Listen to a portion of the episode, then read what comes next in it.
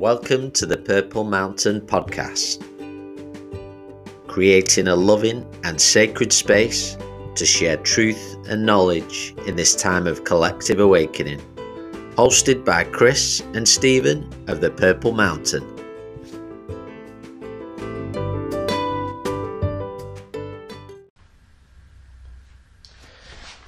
Okay, welcome friends to the Purple Mountain podcast, and it's a very special episode, and we're not live, but we are live because we're together.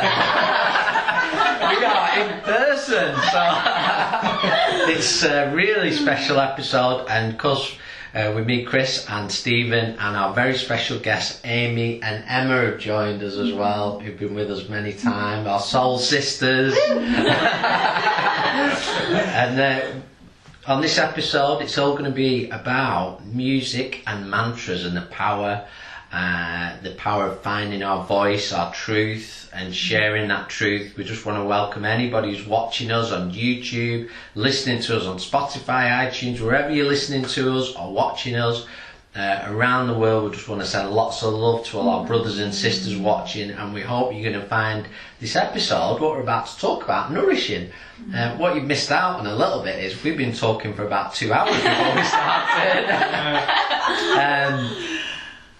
But it's all built this lovely energy, and everyone who's listening, I wish you could feel what we feel now, because it's lovely and warm and comfortable in here, and you know, it's full of open hearts. So I know we're going to have a great hour or so, and it will include some music that Aimee and Emma are going to share with us as well. We're going to talk about their work. So I think a great place to start off with you both would be how your journey started with music.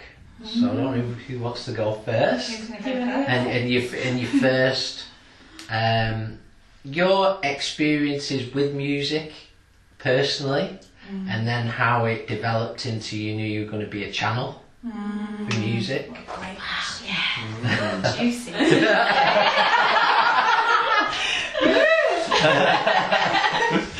Very adept. It's all yours. Right. Straight in there. Yeah, no, I love that question. Shall I go?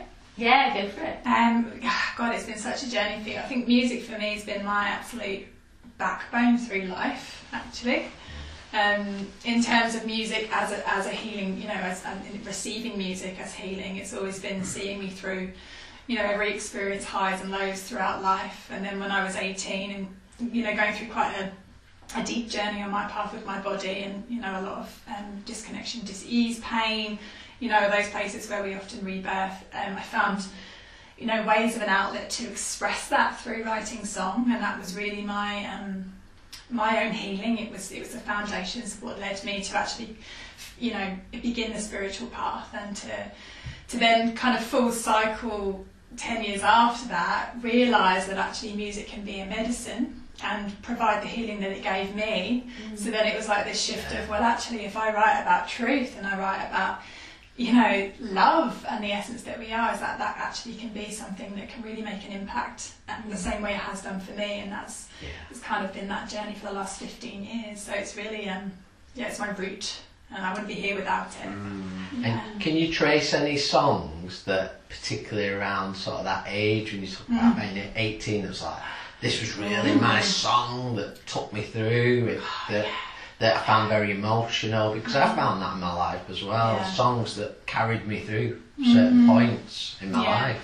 God, there's so many for me. I mean, from every genre as well. You know, like, you know, classic rock and all the way through to like Enigma was a big one for me. It really sticks out because I was really into rock and alternative music at the time, and my mum was really into, you know, Enigma and Enya, and really brought that. I was so lucky to have that sort of in my field growing up. And then my dad, when I did see him, was like Stone Roses, and you know, like that other sort of side of it. And it was the song Return to Innocence. That song, and I didn't know what it meant at the time. And I was going through, I was in a destructive way of living. I was running from everything that was going on, and I remember that song always being in this, it was almost like a whisper, and I'd hear this song and it would move me so much. I'd come home in these really dark places and put it on. I had no idea what innocence meant or what the song meant or what it was feeling, but it was like a shining light, and it was there was a sense of promise and it just made me feel so much. And even now, that when I hear that song, it's like I've come home, and it's that journey of returning to our pure nature, isn't it? Yeah. So yeah, that one for me has been a lifelong. And I think what stands out, what you said there, is not hearing, feeling. Yes, you felt it. Oh, and that's the difference. I know we spoke a little bit before we started about receiving the song through the heart. Yes. And when we feel a song, and I almost could picture some of these, you know, in these stadiums and festivals are full, and people are all feeling this energy. That's powerful. Oh, it's one of the most exquisite feelings in the world, isn't it? And everyone's feeling the same in the same moment. It's like you become one, which is what we are. There's nothing more powerful than that. We were listening to talk about synchronicity. Chris said, what's this music that I was playing this morning while we were having a meditation, and it was Enigma. Oh. And I've not put that playlist on for quite a while, and it's very powerful. It gives me tingles in the back of the neck. And I think that's powerful. Important for everybody listening. I'm sure a lot of people know this already, but it's all them genres. It's what speaks to you. Yes. I mean, I couldn't understand the rock music, and that came to me because I was actually a huge Meatloaf fan. Really? That's what pulled me into the theatrics and the story. It's like a story. Yeah. And then I've always been very, like, being open to all, because anything can speak to you at any time. Exactly. Yeah. Wow. So that's really special. So sort of as you went on your journey, Aimee, what did you sort of face when you found, you know, I'm going to be, this is the path I'm going to walk with music?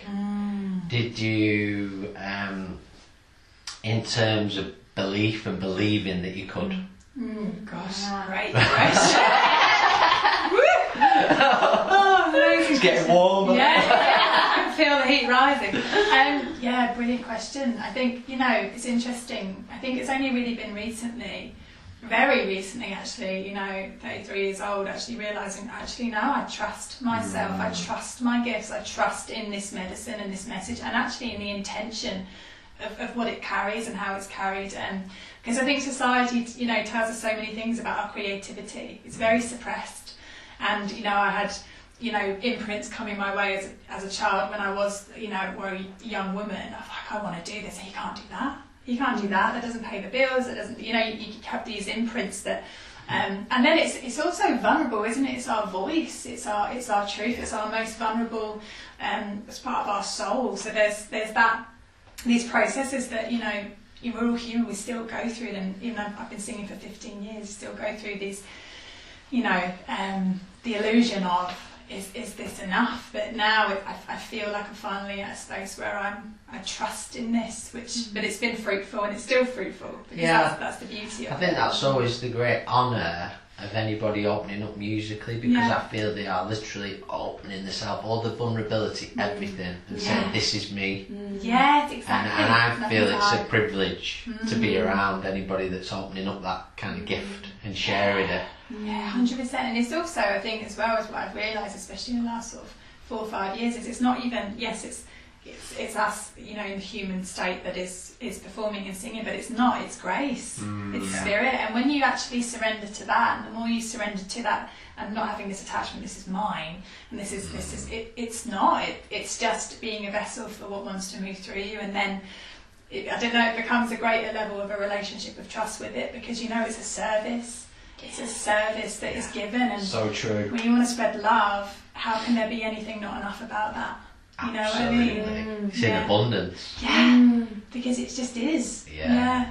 I mean, a question actually that was, I'll come to Emma with this same question again in a little bit, about in terms of memorising songs or remembering them. Now, is that different in terms of being a channel for this ceremonial music? Because in a way, is the song part of you as you're receiving it? So how does songs in terms, does it work? Is it hard to memorise songs, or do you find it's best to just let it be? Yeah, it's such a great question, and I'm laughing at myself inwardly, because there's this part of me, and Em knows, before I go to, you know, hold a weekend in medicine ceremony or anything, even, you know, a treat, I was like, I need to write out my set list. I need to remember the songs that I've created. And as if, you know, and you know, sometimes I take it with me, and it's all written out. I mean, but as if, you know, when you're actually in that moment, you're going to go to it. Like you said, I was writing things down earlier. it's too linear for that, and I think it's again just going into that moment, being present and trust, because it's all inheritedly just pours through you naturally anyway. And if you try to think about anything mind-based, oh, am I going to remember this?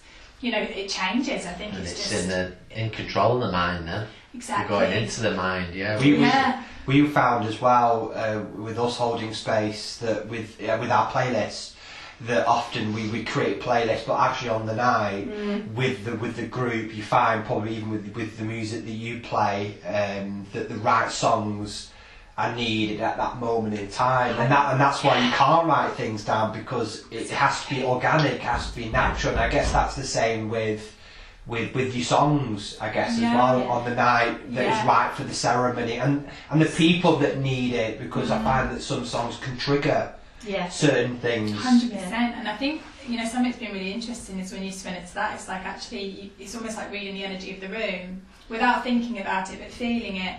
And, you know, people come back and say, oh my God, like every single moment that I was in the process, you were singing about what I needed to hear. Yeah, but it's not you. It's, you know, it's grace, it's spirit, it's the medicine. It's just trusting in that and leaning wherever you need to go. But it's quite amazing. Absolutely. You just sort of let go of needing to know and feeling what needs to flow.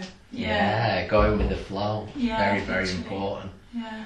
Yeah, so it's amazing, that absolutely amazing. And I just want to touch on it a little bit when you were talking about your vulnerability, and I find that it's your vulnerability that can relate is the relatability to other people, and I found as well with music.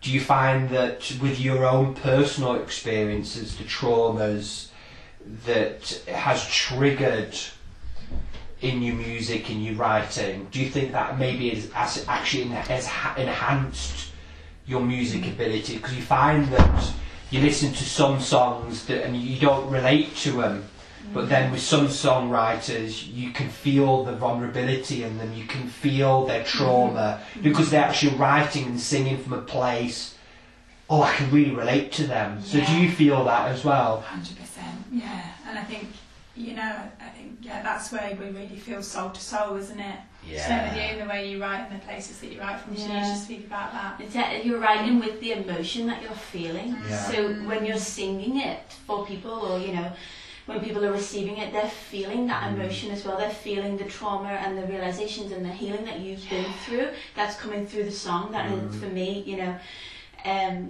writing music has been such a healing process for me, and it has helped me through so much. So when you're, you know, giving that to people, they're feeling that healing as well, and they're feeling the energy behind that song.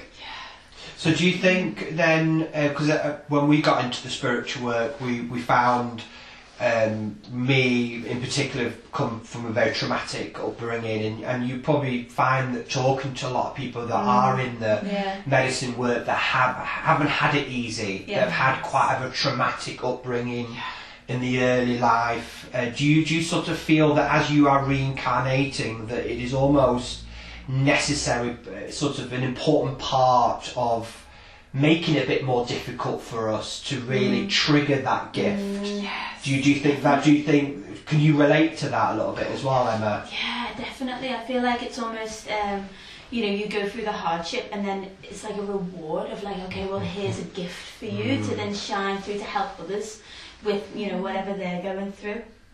So there's definitely this kind of reward that comes through any kind of hardship, trauma that you do go through in this life, for sure, so that you can help shine light for other people's, you know, things that they've been through, and then they can relate to you too, because you know, being in the dirt and in these places of, you know, of darkness or feeling lost, you know, it's where we birth, it's where we bloom. And actually, I think, you know, it teaches us things that, you know, like presence and compassion, you know, like the fundamentals of what it means to connect with people through vulnerability, through those experiences. Like for me, it's like, oh, thank God all that happened. Even though at the time it was like, cheer up, how much more, you know. And then you have gratitude for everything that you've been through. So much. And then, like, if you think about the songs that you connect to the most, it's like, oh, I relate to that so much. So when you're speaking from your own truth, you know, we see mirrors in each other all the time, don't we? So when we're connecting to what other people have been through, which connects us all. So really a message to people that are listening today is that, you know, everything that happens happens for a reason. It's not that universe is against us. No. They work with us. Totally. And there isn't a bad experience. It's observed and embraced with gratitude and grace that everything happens for a reason. It helps you grow. And I think the other important point is here that as anyone who's holding space in any way, that I love this sense that there isn't a mastery from anyone, that's we're healing together. As I'm doing this work, I'm healing and you're healing, and we're all doing this work at the same time. It's no one stood over anyone or above. We're all one. Exactly. And I think that's what's nice. There's so many things in this world we want to come over. I am the teacher, I am in charge. Well, no, we're healing, I'm healing, or something that I'm seeing in you is helping to heal me. We're all each other's teachers, aren't we? Yeah. We're all mirrors, aren't we? Yeah. Triggers, yeah. But I just wanted to ask, just coming to Emma with a similar question, just about your journey, and maybe songs that help you through difficult periods of your life, and when you discovered that this is going to be part of my purpose of being a song carrier. I love that word. I've just come back to it. Love it, song carrier. It's an honour, really. So, you know, I've come from a very kind of musical family, both on my dad's side and my mum's side.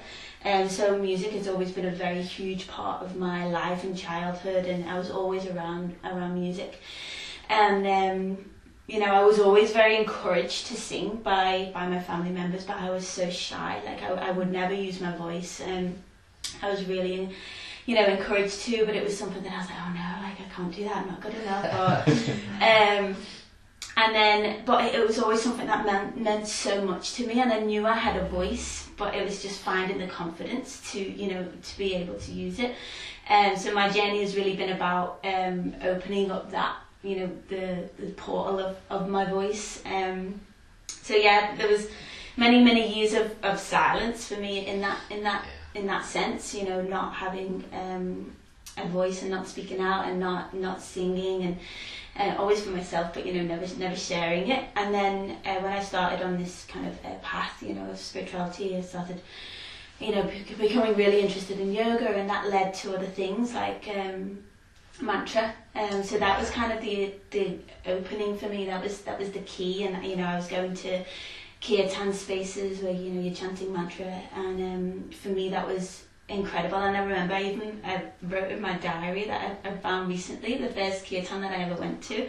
I wrote, I feel like I'll hold kirtan ceremonies myself one day, and this was like years ago, and then it was like something like a vision board. A vision for the intention set. Yeah, exactly. And then, you know, the more I started using this as a practice for myself to open up my throat, it opened up this channel of creativity for me.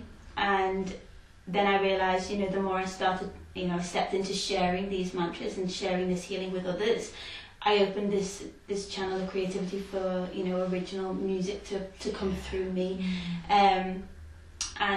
These downloads of inspiration and music and songs, like you're saying, like carrying these songs that I always knew that were in me.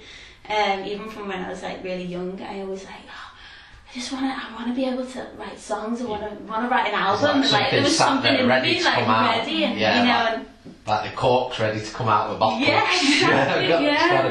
And it was, and like as soon as it happened, like, and it's only been since, you know, it's about 6-7 months, and then all these like literally like floods of songs are just pouring through. With so many musicians, ceremonial musicians, and you'll think they sound like they've been singing and playing their instruments for 10-20 years to me, and they'll turn around and go, oh no, 5 years, 12 months, or when I went travelling and I came back as a musician, it's like wow, and that just shows when we let go. But what I found interesting is that power of mantra. So would you say that opened up, and that give you a sense to really step into your true being, your true power. Definitely. And open that line up. Yeah, and really feel like this is who I'm meant to be. Totally. Yeah. Because it sounded like a time of receiving. Yeah. It was like a remembering almost. Like I was remembering who I was, and you know, opening up these channels to these deities, God's spirit, and it was like flooding into me, and I could feel my life changing through devoting myself to this practice, and everything, literally everything, changed from there. And it's been such a powerful part of my journey, definitely. Yeah. So do you think that certain songs have triggered some of the hurt and pain that sometimes we can carry? Because so in your sort of journey, you know, we use the tools that are around us, and me particularly, I use a lot of poetry that I find that I often sort of talk, some of the words that I'm talking about really is some of my own experiences, and that's helped. Do you think that sort of helped you heal and overcome some of that trauma and pain that you might have carried yourself? Definitely, yeah. Like we were saying before, like the resonance of the songs that you relate to, it like it just unlocks something in you, and you're like, oh, yeah, and knowing that somebody else has been through that, and that you know this expression of creativity that's come through music or poetry, it almost brings a sense of like familiarity and trust that you're not going through it alone, and that you know everyone's connected through these traumas, and everybody is healing through different forms of creativity, and sharing that, and that brings this like unified sense of we're all in it together, like we're all one, and we can get through it. That's so important, because so many of us are afraid to show that side, and I feel in groups it's so powerful when we start to open our vulnerability, and we realise so many of us are experiencing the same thing, the same doubts, the same insecurities. We're not alone. We're not coming together, and I feel one of the most powerful parts of anything, any kind of group, is the sharing. Yes. And I actually look forward, I cherish the sharing. Yeah, I do. And many times I hang on everybody's words, because everybody's got a story to tell. Yeah. And it can be that person who might be the quietest in the room, and when they start to share and open up, you're like, this is what I'm witnessing here is quite amazing. It's a transformation. It's remarkable, isn't it? But actually, I'm sat here thinking the simplest question I haven't asked yet, which is, how did you two first cross paths? where did your journey be together? Yeah. Well, it was actually, I was holding a medicine for the heart, which is like a kirtan, medicine music, cacao circle in my friend's back garden last year, when we had a few weeks out, you know, we could gather in small groups. And through a friend, wasn't it, you came to that and welcomed Emma in to use her voice into the space. And it was so nice for me, because someone, you know, standing up and singing so beautifully, I felt like I received so much in that, obviously being the space holder, and we disconnected from then, and never looked back. It's been great. It was actually one of the first times that I shared my voice in a communal setting, and I'd held one space before, but I had so much nerves. I was like, oh my God, I was singing. Again, like from there, everything's just snowballed, isn't it? And it's in terms of fast tracking, in terms of voice, and I mean we co-write songs, we sing together a lot now, and it's just so beautiful. But to witness someone, evolve through, because I've been singing for 15 years, but Emma's just evolving. It's really beautiful to witness and to sing alongside her. I think that's what's so special in life, watching others evolve as well. It's the most rewarding thing ever, isn't it? And I think the thing is that I'm starting to see is so many of us, when we're sharing a song or doing anything in any part of life, sometimes we assume people are already going to critique us. And what I've felt in ceremonies, circles, in what I've witnessed is you can feel people willing you on to be great, to be who you're meant to be. Yeah. You're like, this is going to be great. I know it is, and that energy is coming towards you, which must give you... Empowers you to go, do you know any of this fear? It needs kicking out of the way. Yeah. It doesn't matter. It's not true. It's not real, is it? Yeah, it's an illusion. Yeah, and every time you step through that, a part of it dissolves. Yeah. It's just like, I love, creating spaces where everyone can share and shine, and whether it's a story or a poem or you know, a song or, you know, dance, drum. Like, it's just for everyone to have a space to share, because we all have, you know, lives. I feel we all, I don't know if you both agree, but I feel it's the way of everyone on this earth that we all have a voice. Definitely. And singing and musical instruments should be part of every, I feel it's within everyone. Yeah, because I feel it's the true way. Yeah, definitely. Yeah. So I agree with that. And I know a lot of, I mean, what have been your experiences in terms of travel? I mean, there's places, myself and Stephen would like to go, Costa Rica's on, and we'd like to sit with one of the tribes, and I know a lot of people that have sat with us, the Yamanaya tribe, and they literally will come back as musicians.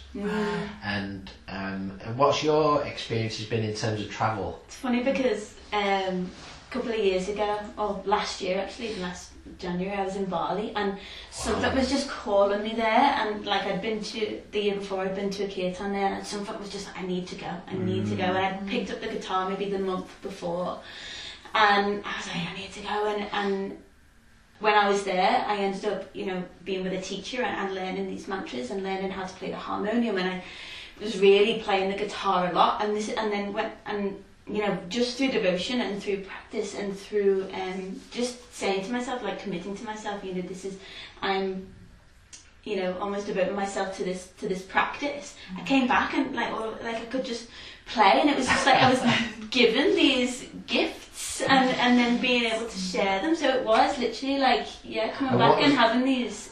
What was the, do you know, coming back to sort of family and friends around you? Yeah. What was their reactions when you saw this transformation? Because it can be very interesting what happens around. Definitely, people in a more positive sense. We'll start with, you know, a lot of people can be like, wow, and be so pleased. But I wonder how things were around you and how people were when this gift came. Yeah, it's a really interesting question actually, because obviously, you know, you are very celebrated, especially by, you know, friends and stuff like that, and encouraged obviously by Aimee and, you know, people who I was with. But with my family, I still have quite a resistance to share it with, because it is such a new part of who I am, and you know, they're not used to seeing me in that sense, and it's a bit like, well, all of a sudden I've got like 4 guitars and I'm like holding these, you know, music ceremonies, and it's like, what?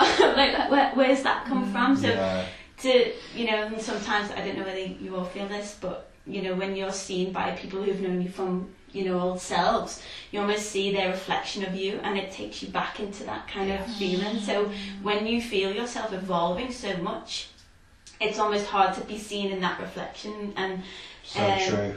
Yeah, and it's like, are you really seeing me now? Because I'm not that person anymore. Yeah, I think things can evolve, can't they? In a way of, it's interesting because Stephen did a writing from Spirit some years ago, and it says, you know, about friendships, and some friendships are not forever, and it's not because there's a good person, bad person, it's because we all are evolving and different, and sometimes if we try and go back, you know, we're going back to something and we're going back to old self. Yeah. So we can't, we're moving forward, and it's just a gentle parting of the ways, you know, and wishing well and going on that journey. Yeah. So I think you touched on a really good point. And sometimes I've felt this, that we can, part of us can try and go back sometimes, and it don't work. Doesn't feel right. It's hard work, and it falls apart. It's everything. And that's a good, if anybody's listening here, a clear sign when anything isn't right is it's hard work. Exactly, it's not it's not flowing. If something's meant to be, it will just flow. But I can tell, even when, you know, we put together this chat, it came together very easily. But if anything's hard work, I'll wait.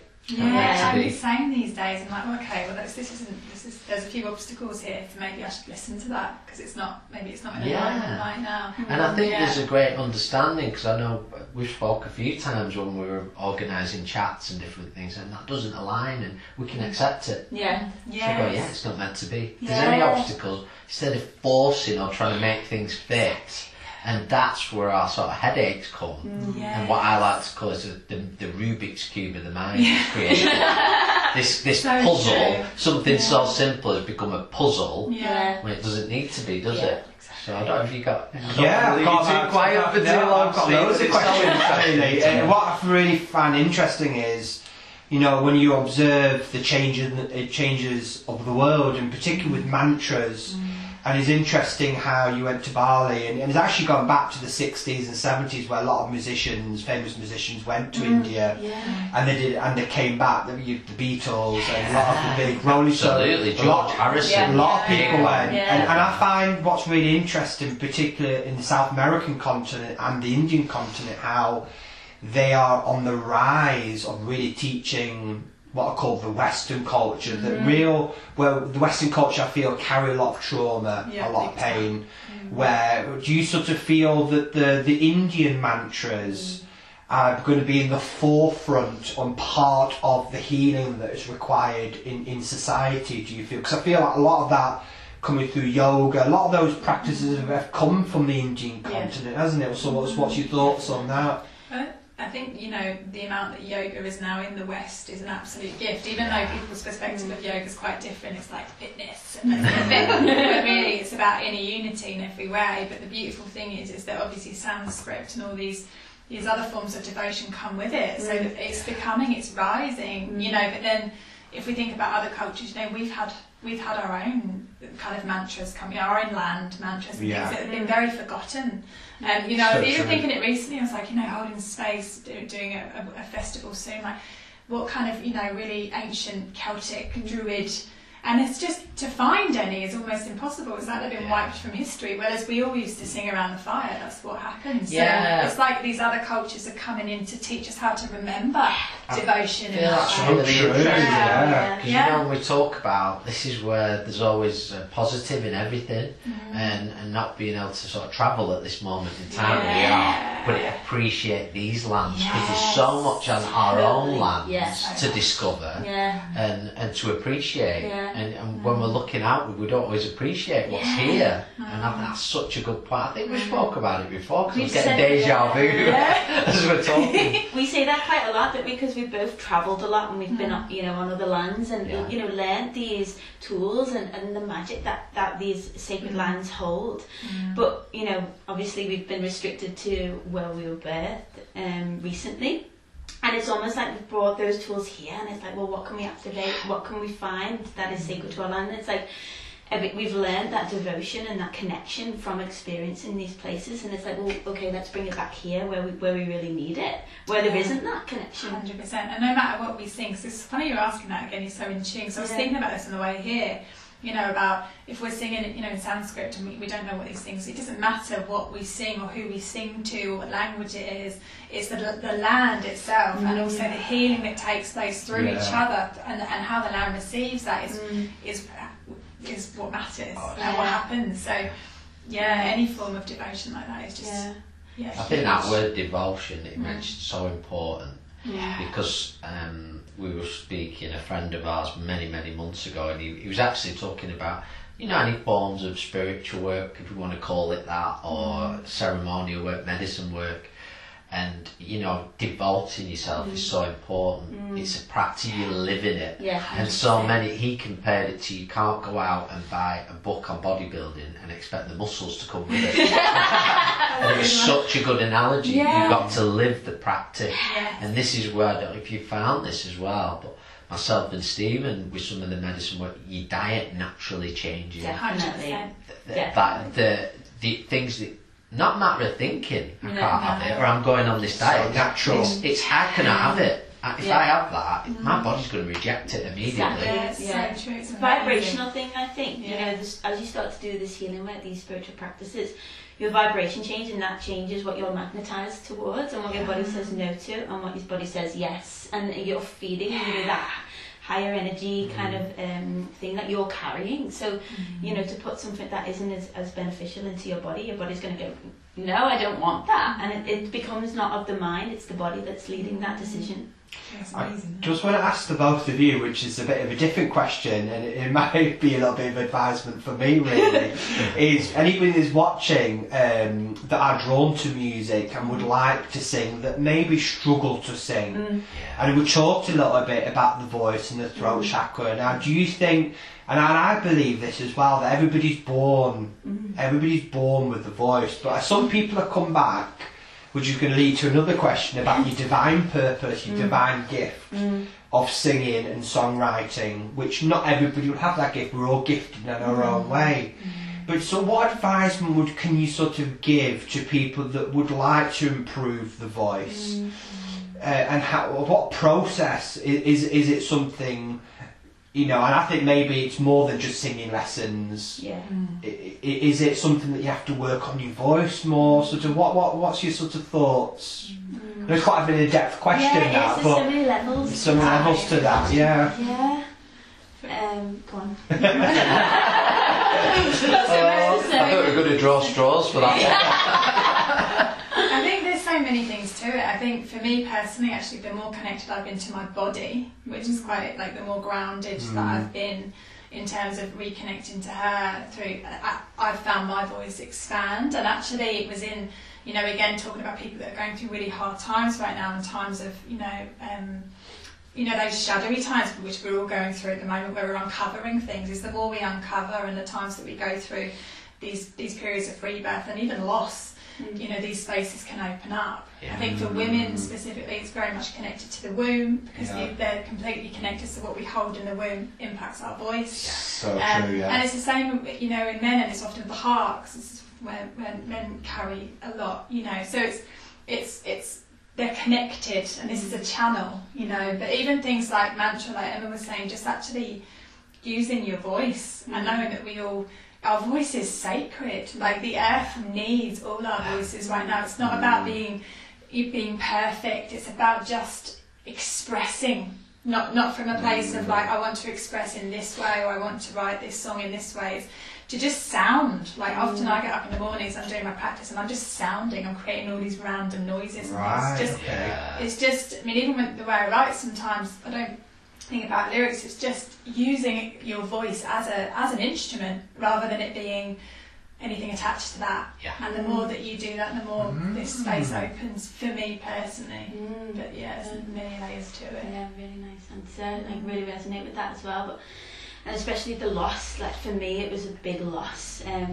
My grandma, like she was like such a special, like huge person in my life, and she was a singer, an incredible singer, and you know that was her path, but never got to kind of explore that. And you know, she was the one who always encouraged me to sing, but I was too shy. And then as she was passing, I was singing to her. And then as she passed, I always like to bring it into the space because I've got so much to thank her for, but I feel her voice is coming through me. She's always the time. You can feel that. Really? You can feel it. She is. That energy. You know? And even like songs, I feel like she's given me songs, you know, from spirit. And, you know, so I've really got so much to thank for her, but also, you know, not only singing, but I think speaking your truth, speaking your honesty, that helps to clear so much space for you to express authentically, like in conversation, in, you know, not holding things in and just communicating completely in truth, in your own truth. Has helped me to open up my voice in singing and, you know, stepping through things like, I feel like every time I've held a space or every time I've sang in front of people or, you know, shared something that was a bit uncomfortable or something, my voice has evolved. Literally, I can hear it evolving, like, through these things, because there's space, energy being cleared through my throat. Wow. Yeah, it's so true. Yeah. Yeah, and it goes so deep, doesn't it, if you think about the throat, and if you think about what we hold ancestrally in terms of past lives, if you think about, you know, all of us, you know, through this, I mean, we're going into all kinds of things now, and I won't go deep into it because I won't stop talking, but like this cycle of patriarchy and the suppression that's taken place from that, not just for women, but for the feminine as a whole. Yeah. And for me, the feminine energy that's in men and women is about expression, it's the voice. Yeah. But we, you know, as healers, as earth keepers, as people that are very in touch with nature, have been suppressed for thousands of years. And when we spoke out and were different, we were persecuted for it. So we hold that. Sometimes there's this thing about, and I still get it now, I've been holding women's circles for years, but when I'm receiving and we're going around a talking circle, sometimes I start getting the sweats, you know, and it's like, I'm not nervous, but I can feel my body going, oh, this isn't safe. What's going to happen if I speak my deepest, most vulnerable truth? But every time we do, like Emma was saying, we clear this space, and it's remembering that right now we can speak, and we're doing that on behalf of our ancestors, and what a time to be using our voices. I feel that's so important, what I was thinking about when you were telling about your grandmother, was if our ancestors are willing us on to be who we're meant to be and to embody, to be greater and to break the loops that perhaps were there, they'll be so aware of it now and they were willing us on. And I've felt that many a time from family, guides, teachers, inspirers in spirit, and they are willing us on, because you can imagine your grandmother, she's going go for it, and you can see where maybe what you're saying, she didn't do quite what she wanted to do musically, but living that through you, and that is, it's very special. It's to so me, special, that. Honor, isn't it? And there's so many points there, I feel, you know, even with the masculine side, men, and we've gone through, you know, quite a lot of years of men don't dance and we don't do this, and it's all that side where the masculine can hold itself back as well. Yeah, big time. Yeah, so it's. I mean, what's your thoughts on? We've got to talk the here and now, what we're in. And what we call it, myself and Stephen, is a great time of collective awakening. Yeah. It's what I would say is, when we were brought into this movement, and really we say when we're born, we start our journey, don't we? That we have been asking for this time, and now it's here. It can be quite unnerving at times, ungrounding. People are feeling different things, and what are your thoughts on what is going on in the earth now, without naming anything specific? And not only your thoughts, but how have you guided yourself through the last 12 months? What's brought you through it to navigate through any obstacles? Yeah, what's nourished you? Most likely music. Yes, nourished you, isn't it? It's the top one. Yeah. It's just been such a beautiful opportunity, and almost, you know, when it sort of began, and everyone's confused, you know, what's happening, and again, like, I think all of us have been, I've been feeling something building in the collective for many years. I was saying, I could feel it bubbling inside me, something's happening, something's coming, and I think for me it was just like, I've got this opportunity to pause and to come home to myself with no distraction, and to actually really devote myself to me. So what I keep getting from my guys all the time is just, this is soul preparation. You're preparing to, you know, it's not about sort of exploding out into the world now. It's you're preparing for something, to take this time as the gift that it is. And devotion for me, it will get me through anything in life. Like that, actually, soul preparation. Yeah, soul, that's what they keep saying, you know, all eyes are on earth. That's why I keep getting all eyes are on earth. They take this time, use this time. It's it's large and it's beautiful. I feel like we've got to remember as well, like, we chose this. Like, we chose to come down onto this earth at this time. It's not an accident that we're here. No. We've chosen to be here at this moment. So. And the more we connect and the more we remember that we're coming here, we're providing a service for the earth at this moment. Like, it's pivotal, and like, this is what we've been waiting for. This is what, like Aimee was saying, like, the soul has been preparing for us to step into this and really create change and, you know, shine light onto a time that has been challenging. So true. With everything, with this, it's stepping stones, isn't it? That we liken it to the tarot card, the tower. Things have been built over thousands of years, and that tower is tumbling because the foundations, the truth is not being there, the light is not being there, and that's crumbling down. We have to rebuild that. Yeah. Something stronger for humanity. But I sort of feel with the awakening side, I think awakening people is only the very first step, because once people are awakened, you then reveal to, oh wow, what have I done? What's going on? And you're triggered, and that's where the real work begins. Yes, exactly. And this awakening is going to last for thousands of years. So all those thousands of years of mistruth and manipulation and distortions, we have to unravel that, and it's down to. Like he said, and that was really my question to the both of you, was about, do you feel what your divine purpose is? Do you feel in your heart, this is why I'm here, I'm here to do music, or do you still feel things are still being revealed to you? And why is it important to know what your divine purpose is? Amazing question. I feel, for me, like, my soul knows, and I feel like it's always known. Like, there's been this like undercurrent of like knowingness, and now that it's finally here, I'm like, everything makes sense. Like, everything makes sense, and everything that is channeling through me. It is my heart, it's my soul, and to be providing that service is the deepest honor and the most fulfilling and soul satisfying feeling. So for me, that's telling me that this is right, this is your divine purpose. And you know, the more you like accept that and believe that, the more everything effortlessly unfolds for you. And it's like, yes, like here is everything you need to provide that service.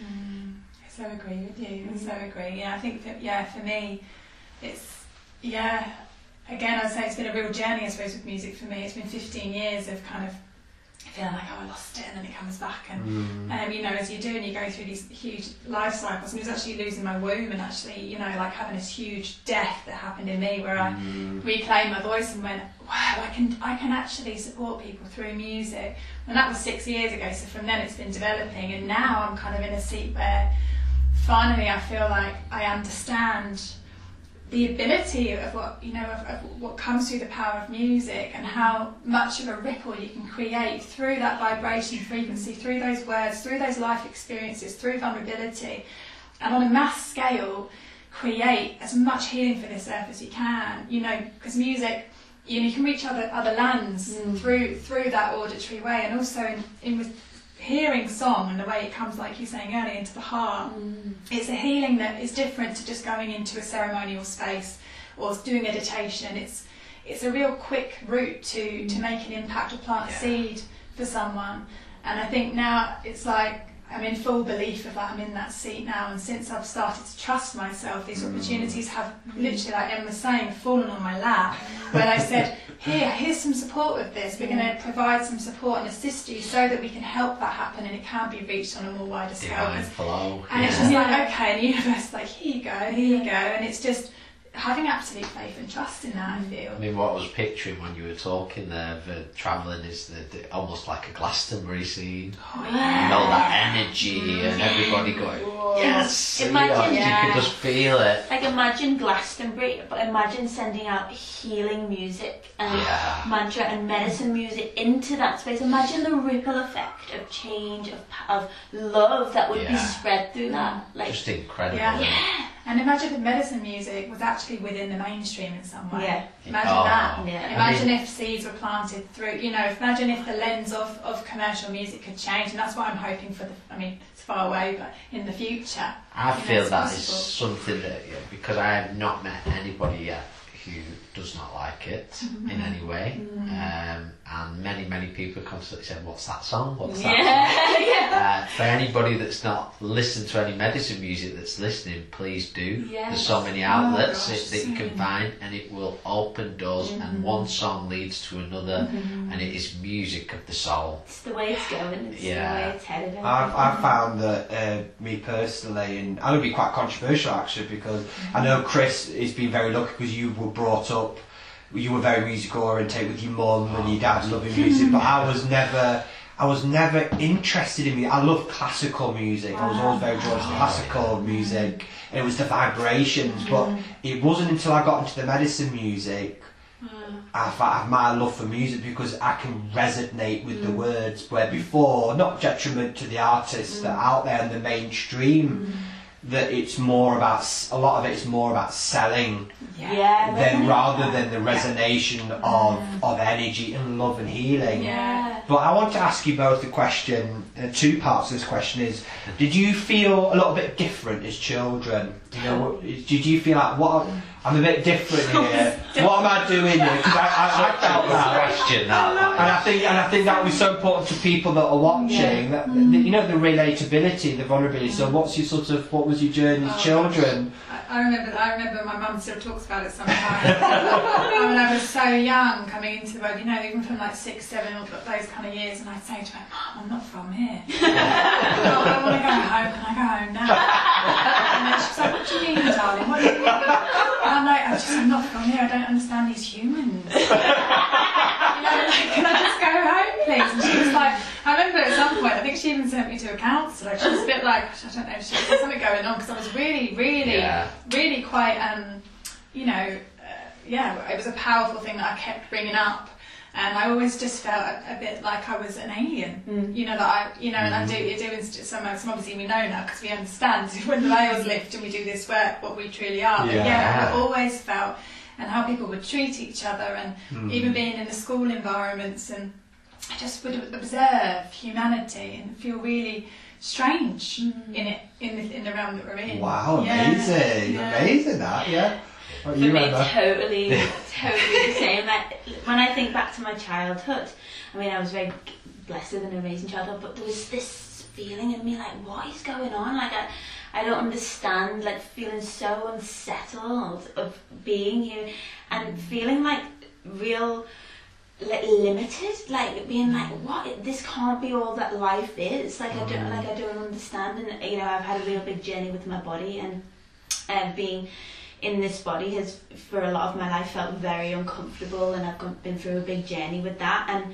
you know, there's this undercurrent throughout my whole life of, like, this, like, something's not right, like, I don't feel settled here at all. And it wasn't till, you know, a couple of years ago when, you know, you come into that full understanding of who you are, you know, that you're so much more than this body, and, you know, that this life, that everything kind of went, oh, like, I understand now. Like, I understand that feeling I had when I was a child of never feeling like I belonged, and, like, yeah, it was a real eye-opener, and it almost made that all valid. Like, it was okay to feel like that as a child, because now, you know, you have a much better understanding of who you truly are. Did you have any sort of spiritual experiences as children? No. I know some people have, like, guides or loved ones sitting on the edge of the bed. Is anything that sort of triggered you as children, any sort of spiritual, both of you? My dreams, I've always been very connected in my dreams, like premonitions, and even when I was younger, I was like, wow, like, I dreamt that, and then it's happened. And it's, it happens a lot for me now, but, like, when I was younger, I was like, wow, this is mad, like, what's going on? And it's always been, like, a big question. Did you get a lot of deja vu? A lot, yeah. Oh, yeah, I get that all the time now. Yeah. Oh, and when you've been somewhere, and I've been here before. Yeah, oh my God, I remember that, being on holiday, I went to my dad and go, never been there before, and saying, really young, about 7, saying, oh, yeah, and I've been here, there's a phone box just at the end of this road when you turn left. And then we walked down there, and there it was, and it was just like, how did I know that? I don't know. You know, it's like these things, and I'd always hear, because I'm quite clairaudient, so I'd always hear pitter-pattering, and I'd always feel energy. I think I definitely communicated with spirit a lot when I was a child, and then I kind of blocked that off quite a little bit. Yeah, it's like that. It's like realising that we are not just this journey, this little box. Yeah. Once we realise we're infinite, and we're opening up. Who we are, and I picked up that a little bit when you were talking there, Emma, that journey and feeling constrained, and obviously there's a lot of conditioning in this world as well. You know, personally with me, I rejected, without knowing it, education. I couldn't absorb it. It was unnatural. It didn't feel natural to absorb it to me, and I know why. You know, I used to think all sorts, but now I know why. Because it wasn't the truth I was seeking. Wow, that's amazing. Yeah, and I think that's important for everybody to listen to, because there's a lot more than what we were taught. Yeah, definitely. There's so much more. I mean, I've been shown in experiences, you know, you go back to Atlantis and all this that existed. We have been to this point before. Yeah. Yeah. You know, we have had this advancement, and we are so much more. Yeah. And I'm actually picking up from both of your stories there. It's like a remembrance of, like, okay, this has happened before. It might not be the same, but we're going through the same kind of cycle. And a lot of things that I'm receiving, like through messages and stuff like that, is taking me back to those times. Like, whether it's in dreams or meditation or anything, and it's like almost like, you know, you've been through this before, and I feel like we would. I feel with the just talk about that is our revelation, and we found that. I don't know if you found that with. I've got such an affinity with Egypt, and I feel that the last big revelation with humanity was the last with Akhenaten, where he wanted to have that one God and really change things. And I knew that I reincarnated at that time. That really it was a huge opportunity for a massive advanced civilization to really step up its consciousness, but I think it was too much. And I feel that's where a lot of the Christianity, Catholicism, stuff like that comes from. And I think that's where a lot of the Egyptian hurt, the African hurt, where a lot of distortions and truths have hidden from Egypt.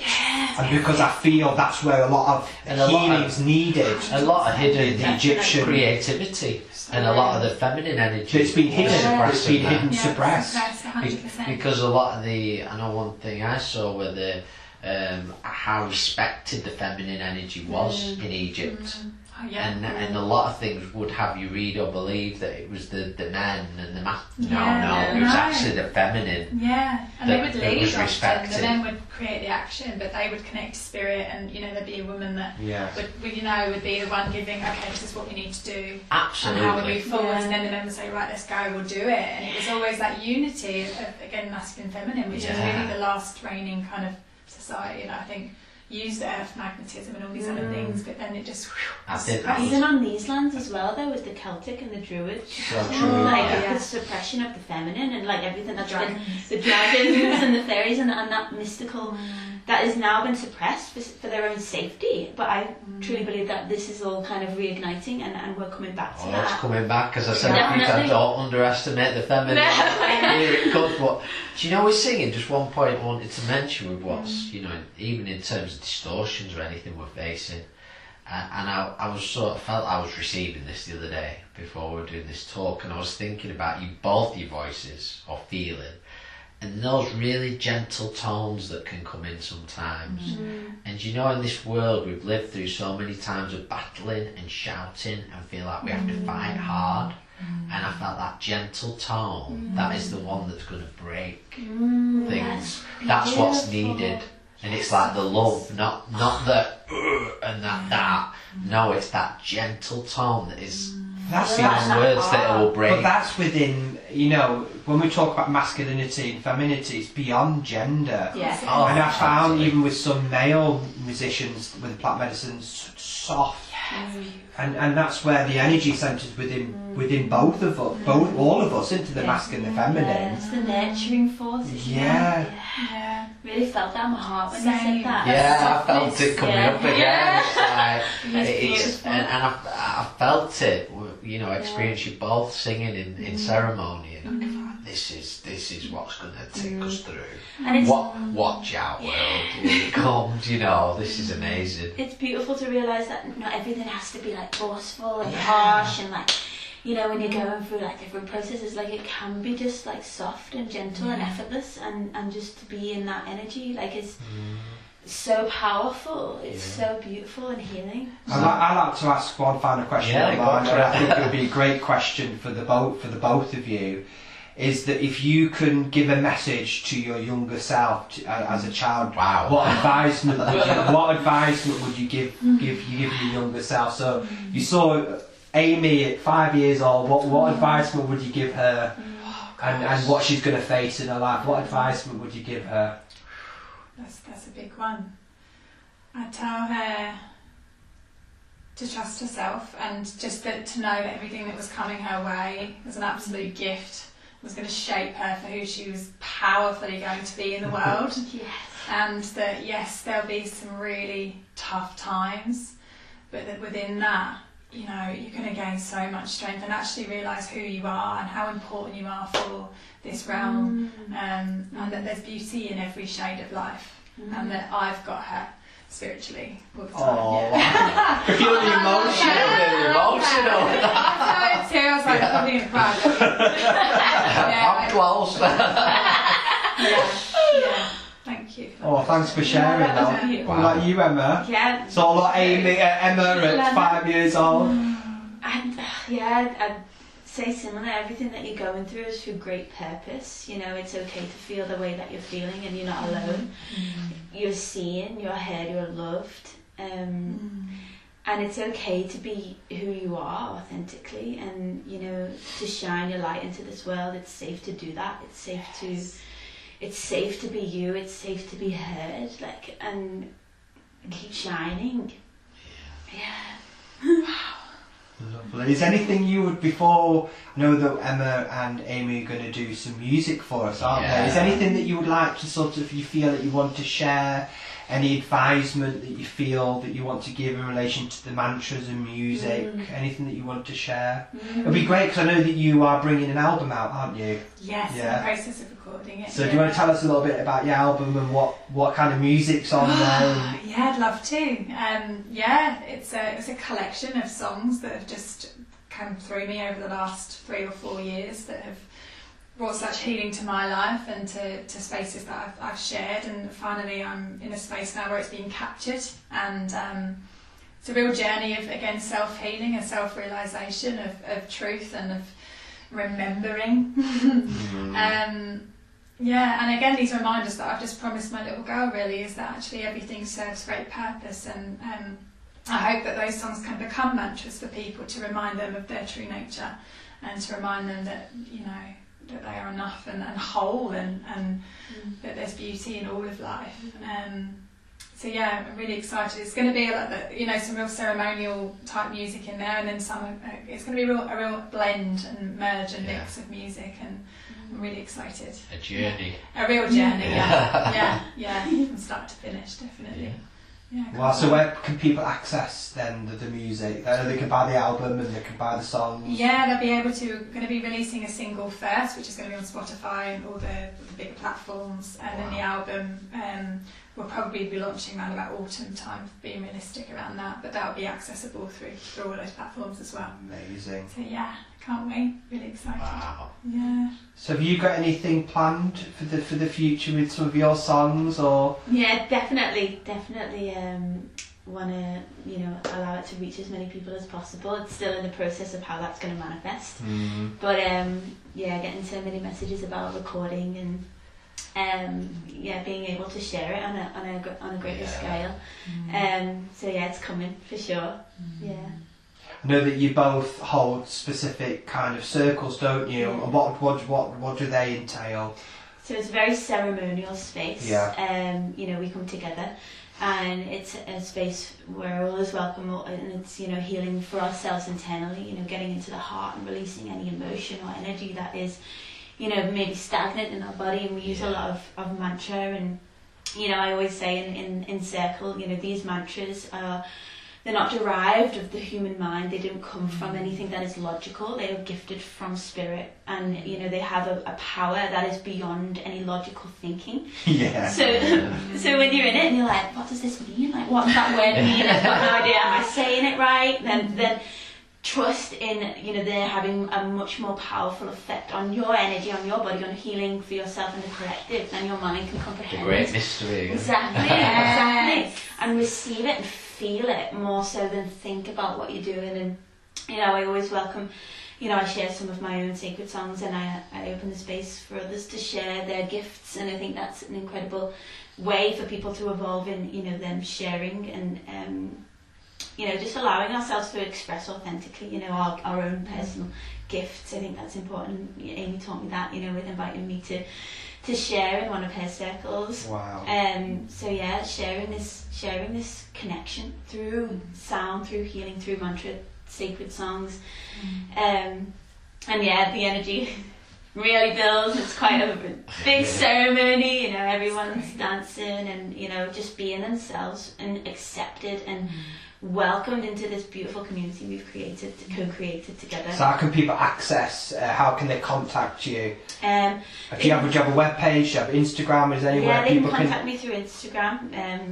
My Instagram's Emma Charn. It's Charn. We'll post a link. We'll post all these links for everybody, so you'll be able to follow and get a look at the album and the music and stuff. If you're nearby in the UK or anybody visiting the UK, then you can experience these things. Or maybe they'll be coming to you very soon. I can't wonder. Yeah. Watch out, world. But what I find, when you mentioned sharing, I'm sure there's many people listening who'll find both your stories very inspirational, who have started their journey as well, and they'll find it empowering. Yeah. Say, I can do this. Yeah. If I'd have thought even a year ago, year and a half ago, then I'd be where I am now. I'd be like, no way, you ever going to be able to get in front of anyone and sing, and it just shows. When the path is laid out for you and you just trust and you just surrender to it, you can do anything. Yeah. Anthony. Wow. Yeah. So inspirational. It's a great message. I like the fact that you, I mean, when me and Chris holding space with some of our plant medicine work, and you sometimes question with the Icaros, you're thinking, what am I talking about here? And you're just getting inspired and spirit working through you in those words and helping people purge. And I remember sitting with you the very first time, both of you, in one of the ceremonies, and I remember one song that you were singing triggered something really ancient within me, and I was lying there so peaceful, and then I had to come up and I was purging, and I saw dinosaurs, and I saw these big dinosaurs flying, and it was something really heavy coming up. So it's the vibrations, the intention, the words, the power of the song that triggers things, and that's why I would recommend to anybody sit in a plant medicine ceremony with musicians like yourselves and have the full experience, because it's absolutely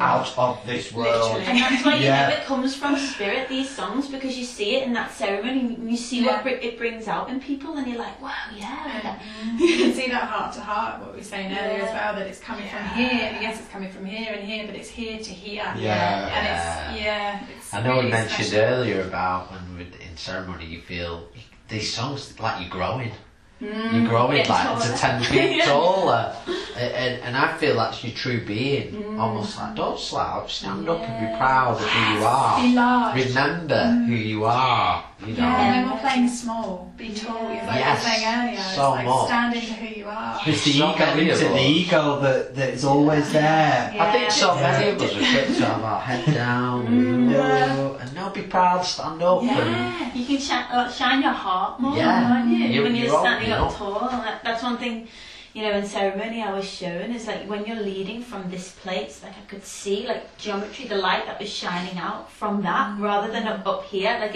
it was different. And when you're leading from this heart space, like it's so much more powerful and authentic, rather than a mind-driven force. There's one more question I wanted to sneak in here that keeps coming to me. And obviously I can see guitars here, and I don't know what other instruments you can play, but is there anything that's sort of your feeling that's coming into your radar, musical instrument wise, that you feel you'd be working with at some point? I'm interested in that. Well, that's a lovely question. I a couple of years ago, when I was on that travelling experience, I woke up one morning, and I used to play the flute when I was in school. Oh, wow. Like when I was like 6, 7, 8, can't even remember, how I was like young. I loved it. And then I woke up one morning, and I was in the Philippines at the time, and I was like, I feel like I want to play the flute again. I was like, I had this calling. Anyway, we went to this musical night that night, and there was this guy playing a bamboo flute. And I was like, whoa, that's an interesting synchronicity. I went to talk to him, and I was like, oh, you know, I was thinking about that this morning. He was like, oh, I make them myself and I sell them. Oh. And I was like, whoa, like, so I got one from him, and, you know, had a little play around, and I was like, oh, I feel like this is going to be a real pivotal in my life at some point. And I've started to pick it up again. And I love the flute. Yeah, and it's like, you know, I feel, for me personally, I feel like that is an instrument that I'll be working with. And the similar thing happened with a drum the other day. It was like a very synchronistic time, and somebody came to my song circle, and he'd brought all these drums that he'd made himself. And at the end, I was like, wow, like I really felt them, really resonated with them, and I ended up leaving with one of them. So, so those, I feel like those two instruments have come into my awareness. Amazing. Look forward to hearing that. It's beautiful. Amazing. I think I'm the same. I think for the last ceremony we were in, you know, in that moment where, you know, everything is becoming. The veil was lifting, and I was handed a drum, and I've played with shamanic drums. I mean, I've connected with them for years, but I've not sort of devoted, you know, a lot of time. As again, it's like going to the instruments that we're familiar with, but it was just such a moment for me, and I felt like when surrendering to that, what was coming through, just in terms of being a channel with that earthly vibration, that deep earthly ancient vibration was. Like nothing I'd ever experienced. It's like it opened more of a vessel within me. So I'm having one made at the moment that's intentionally going to be made for those medicine spaces, and I'm really excited to be connecting in that way, because again, my inner child, I began with drums. When I was 10, I bought a drum kit. I love getting on the cajon or the bongos. It's just like it's playful for me. It brings me so much joy, and there's something really really powerful about the frequency of that deep earthly ancient. Yeah, so it's exciting. You know what, the instrument that I would love to actually I brought two for the centre is the didgeridoo. Yeah, that'd be great. Cause that's such a deep, and I love to use one of them as one of the plant medicine. Yeah, it takes me straight. As soon as anyone plays a didgeridoo, I feel like the earth opens up, and I'm like, it's so powerful. Amazing! I can't wait. So I think what we're going to do, we're going to hand over to Emma and Aimee. We're going to bow out, and I think it's just a good chance to just say a massive thank you to Emma and Aimee to coming here, and it's a massive honour to have you with us and to be sharing this. And as you're sharing truths, it just makes you feel good. You know, I feel great. So thank you so much. And just thank you everybody for listening. And we're going to post all the links below. Hope you enjoyed this episode. And we're going to bow out now. We're going to leave with style with some music. And we're not going to get myself and Stephen are going to bow out. And it's all yours. Thank you very much. Thank you.